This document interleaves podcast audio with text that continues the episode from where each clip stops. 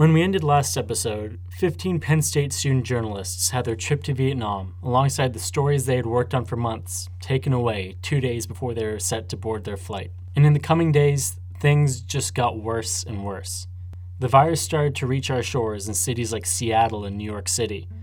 And with a week off and the world looking more and more uncertain, Brandon DeWolf decided to go home. And my family hadn't seen me for my birthday for three years. I said, you know what? I just want to go home to Los Angeles and be able to hang out with my family and hang out with my dog and have a late birthday celebration for the first time in three years with my family. And while he was there, the impact of the virus just increased, causing Penn State to cancel in person classes until April. The bad news wouldn't stop there, though.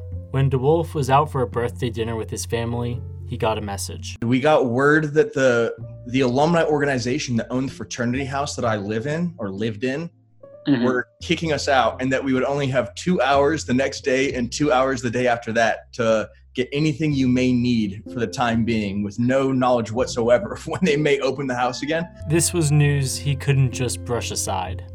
And as a graduating senior and from Los Angeles, all of my belongings, like literally almost every single thing I own, was in that room. So DeWolf dropped everything and immediately booked a flight leaving the next day.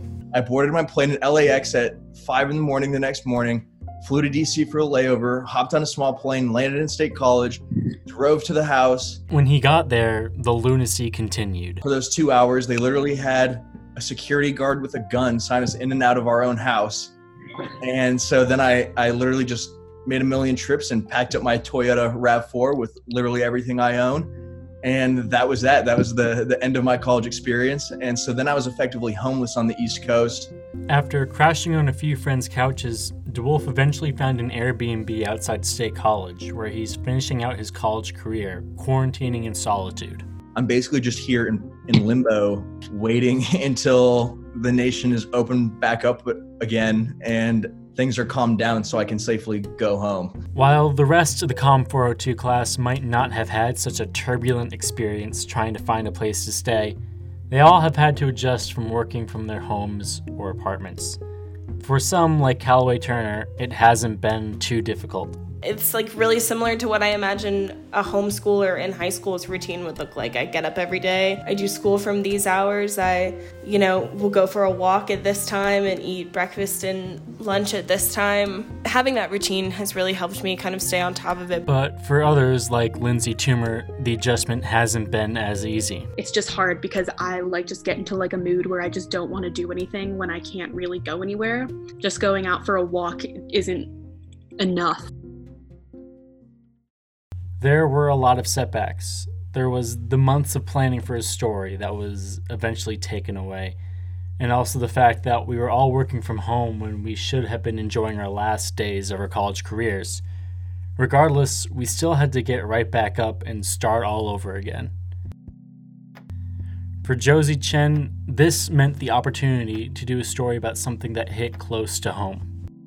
The xenophobia on Asian people because that has been going on. As the coronavirus spread from China throughout the world, Chen saw acts of racism being displayed against the Asian population. Even though the issue is so profound, she knew from the start the story would be a difficult one to do.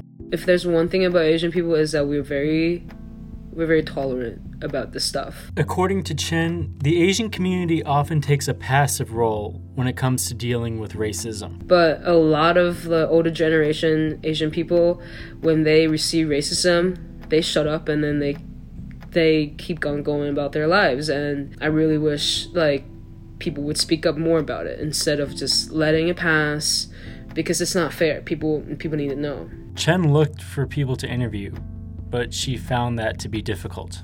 I, th- I just don't think that they will talk about it because it's just I don't know. It's just it's like, like a gut feeling. Like I know um, whoever that got attacked, um, they would try to hide it.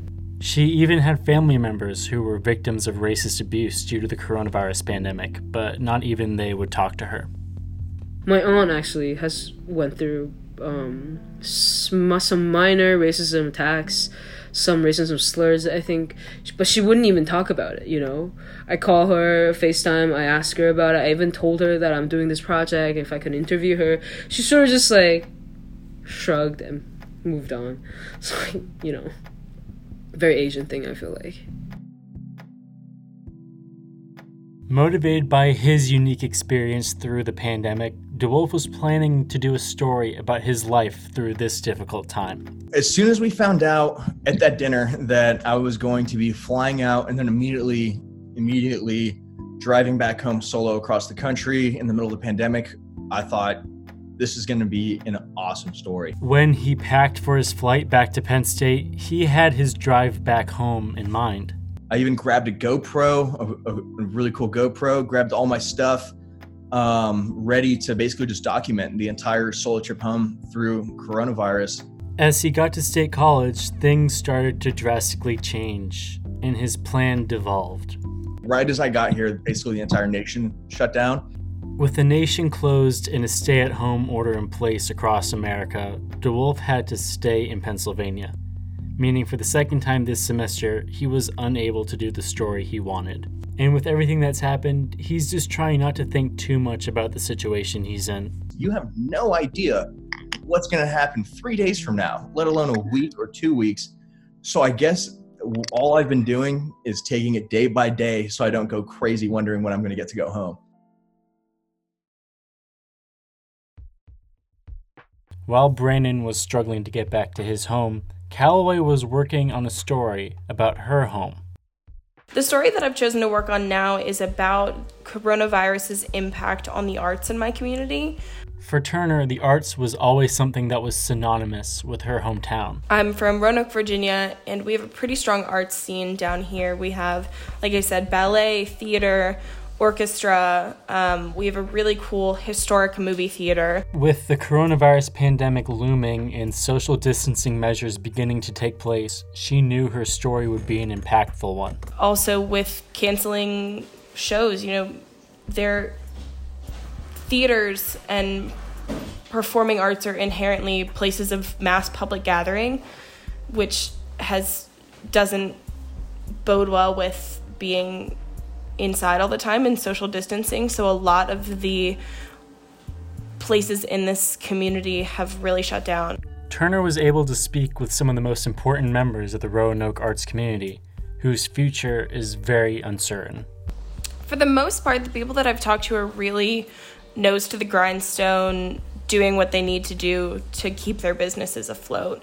Um, and it's just, it's almost in the tone of like, we're just going to keep moving so we don't have to stop and think about what could really go wrong here. And in that time, they've had to make some rather difficult decisions.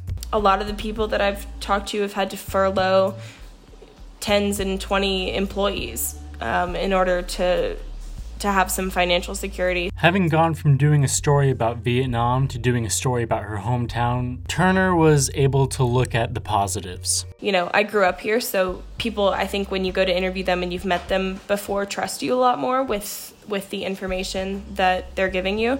Um, and they know you're going to paint a picture that's accurate and fair.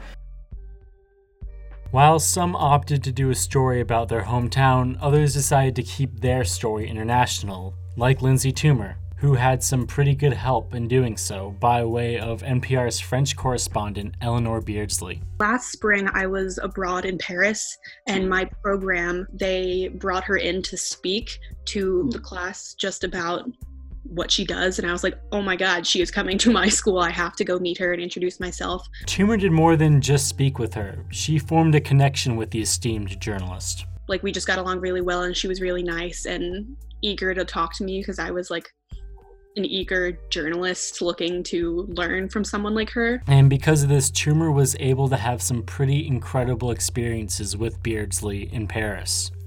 The Gilets Jaunes protests that were happening mm. last year, I went out with her and like watched her cover it, and it was really cool to get to do that. So, when our class went remote and we were able to do a story about the pandemic in any country we wanted to, Toomer knew exactly who to call. So I just reached out and told her what we're doing for our class, and she was happy to help me. Um, and I talked to her for about an hour. And that hour became pretty eventful. She was walking out um, the restrictions that are set in Paris right now. You're allowed to leave your house for an hour to like take a walk each day. Um, and you can only go a kilometer within your home. She was walking along one of the like platforms along the river, and there was a boat that drove by, and it was like the police, and they were like yelling at her. They were like, "Go home, get off the platform." And she took a video of that and sent it to me. Beyond learning how France has dealt with the pandemic, Toomer was able to do a story about how a leading journalist deals with a universal issue like the coronavirus. It's hard to find an angle because this is happening everywhere the big one that she found is that like bakeries are an essential business in France, and that's not something that like we would think about here. Like they need their bread, their fresh bread every day. Additionally, Toomer, who is an editor at Penn State's newspaper, The Daily Collegian, has been able to implement Beardsley's advice into her own work. There have been a lot of cool angles we've tried to look at regarding the coronavirus. There's so many stories, and it yeah. really is rewarding experience to try to make the best of it and make sure people know everything that's going on. And at the end of the day, making the best of what's going on is integral to being a journalist. Making us b- devoted to the stories really helped us grow as journalists. To like, you have to understand our industry follows the follows the world. So whenever the world turns, you gotta you gotta drop whatever you have and turn to the story that's currently coronavirus right now. It's like a lesson. The day we found out our trip to Vietnam was canceled was the exact day we started planning for our news stories. When spring break was over and we found out that we had to move to remote learning, we adjusted again. We worked through Zoom interviews, powered through poor internet connection, spotty audio quality, in a world that changed dramatically every day. But that's what being a journalist is about. When the world came crumbling down, we kept a level head and adjusted. To see any of the stories I talked about on this episode of Lions on Lockdown, alongside many other incredible stories from the Com 402 class, go to the Lions Roar at psu.org forward slash PSU International.